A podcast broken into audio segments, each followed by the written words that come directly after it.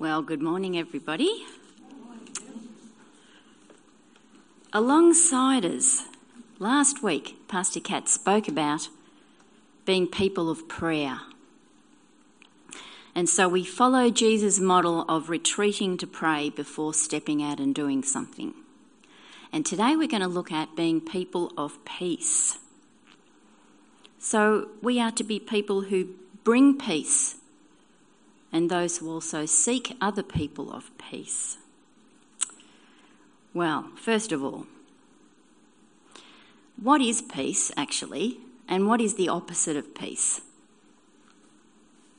The Greek definition of the word peace, speaking of God's peace, is a quietness, a rest, a state of harmony, and an inner tranquility. And of course, the opposite of peace is war, discord, disunity, trouble. So, a question for you, and you don't have to put your hands up. How many of you would say that you were a peacemaker? Oh, very good. It's very brave of you to put your hand up there. It's wonderful, Alison. Thank you. it's an interesting question because you might think, well, yeah, I think I am. And then other times you think, mm, no, I don't think I am. And there's a bit of a difference, really, between a peacekeeper and being a peacemaker. So we'll think about that one too. But you know, being a peacemaker sometimes is very hard because it depends on the circumstance. Sometimes we think it depends on the personality. But the peace that we're going to talk about today isn't really about what's going on externally, it's about what's going on internally. One thing certainly is, though, we cannot be peacemakers unless we ourselves have peace. Does that make sense? That we ourselves can't be peacemakers if we don't have peace ourselves. It's like if we don't feel love, well, then how can we love? If we're not hopeful, how can we instill hope? Well, the first way to find peace is to learn to trust God through a relationship with Jesus, who is called the Prince of Peace. So that's the source of it. So we can all tap into that. So peace is actually an inner, an inward stillness, no matter actually what's going on around us, even in the midst of chaos. So it's actually a real constant fellowship with God. Isaiah 26:3 has been a significant verse for me. And it says, Thou wilt keep him in perfect peace, whose mind is stilled, stayed, leaning upon him. So it's a profound peace that is humanly impossible under the circumstances and situation. So, three times throughout my Christian life, I've felt that. Significantly, three particular times where it's like, this is miraculous because in this situation I'm in right now, I should be panicking. But the amazing peace was miraculous. That's the peace of God because it's not explainable any other way. So there are three points that we're going to really try and remember today. And the first one is peacemakers actually seek out other people of peace.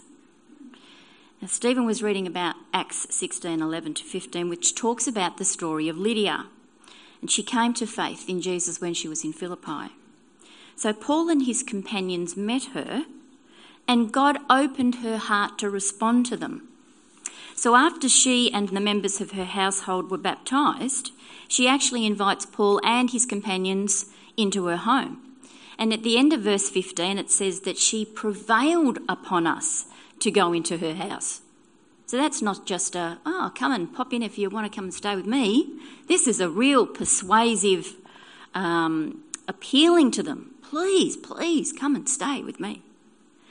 So Lydia is being a person of peace because she's connecting her household and her community with Jesus' messengers and the gospel. So people of peace are prepared to open um, opportunities, or are being prepared by God to open opportunities into their families, into their neighbourhoods, into their workplaces and communities. Romans 10:15 says, How beautiful are the feet of those who bring good news. So Jesus modelled the approach in his own relationship with Levi as his approach to eating with people.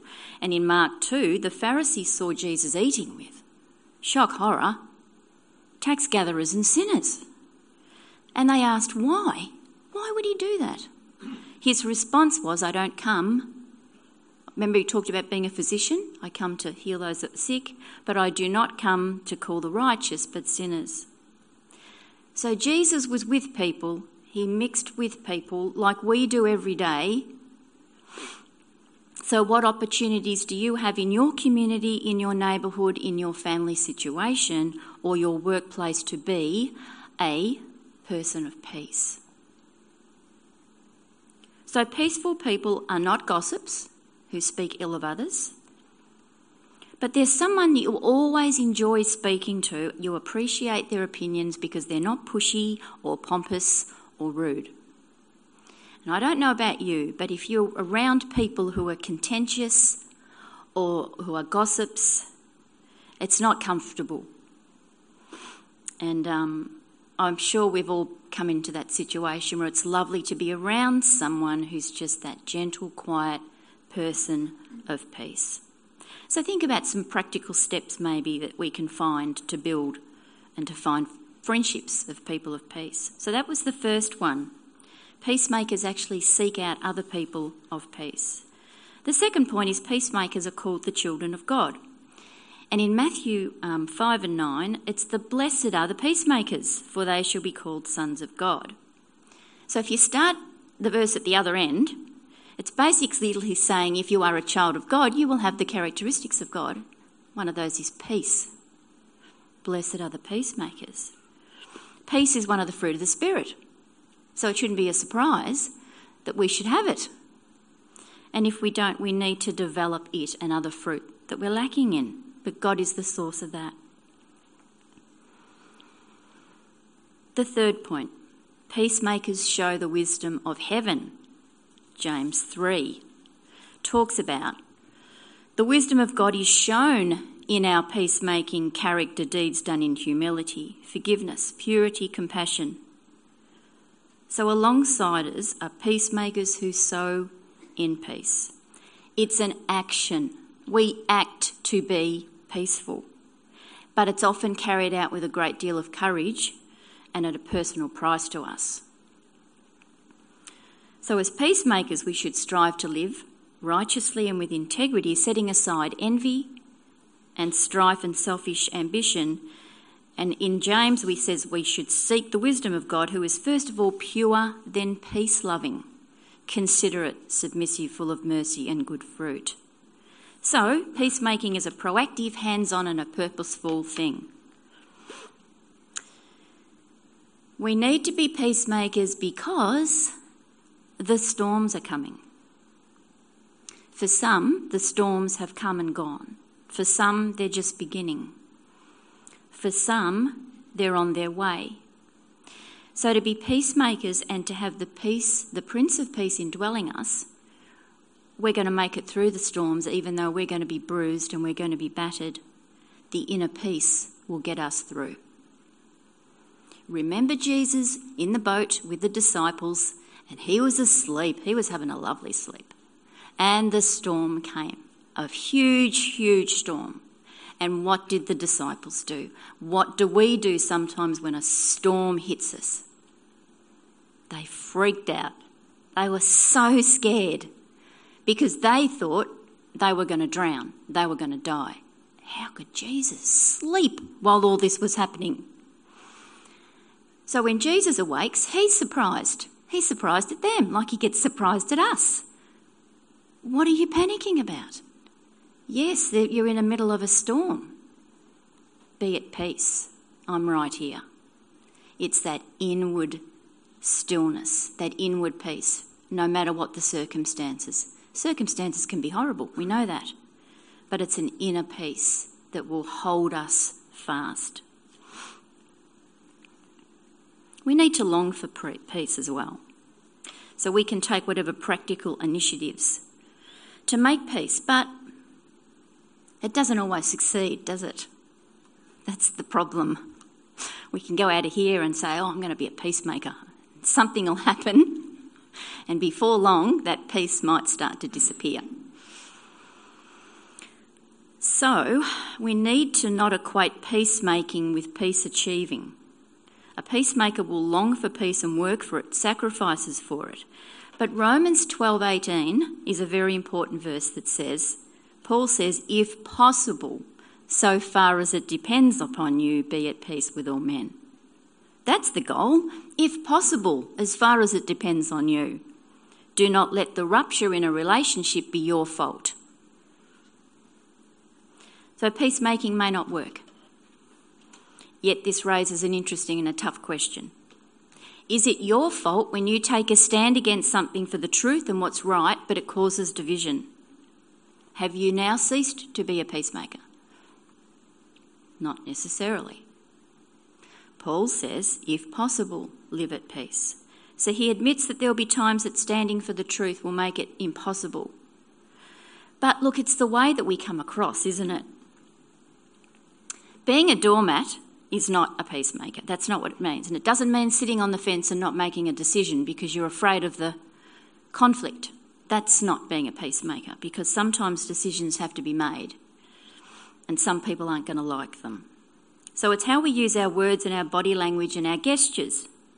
So think about how you come across. Think about a stance or a look. If I stood up here and went, I think you'd know exactly how I was feeling. And when we get agitated or something happens, the peace can be removed quite quickly by a look or a roll of the eyes or a nod of the head or something, can't it? So I do, and we need to think about the way that we come across sometimes. Joyce Meyer wrote a book called In the Pursuit of Peace. So, desiring peaceful relationships isn't enough. We actually have to pursue peace with God, with ourselves, and with fellow, fellow men. 1 Peter, in 1 Peter 3,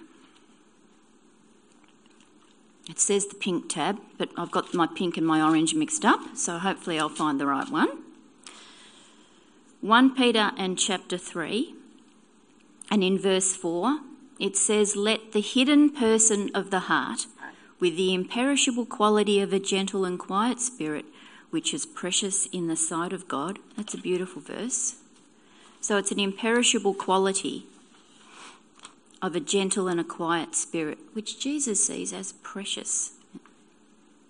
Verse 8 says, to sum up, let all be harmonious, sympathetic, brotherly, kind hearted, and humble in spirit, not returning evil for evil or insult for insult, but giving a blessing instead.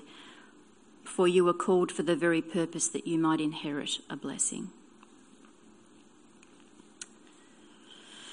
So, just a little, probably, example near the end here is that Bob is a retiree in Western Australia, and Scott Pilgrim, who is the Baptist Mission Australia's executive director, recently met with Bob and listened to his story.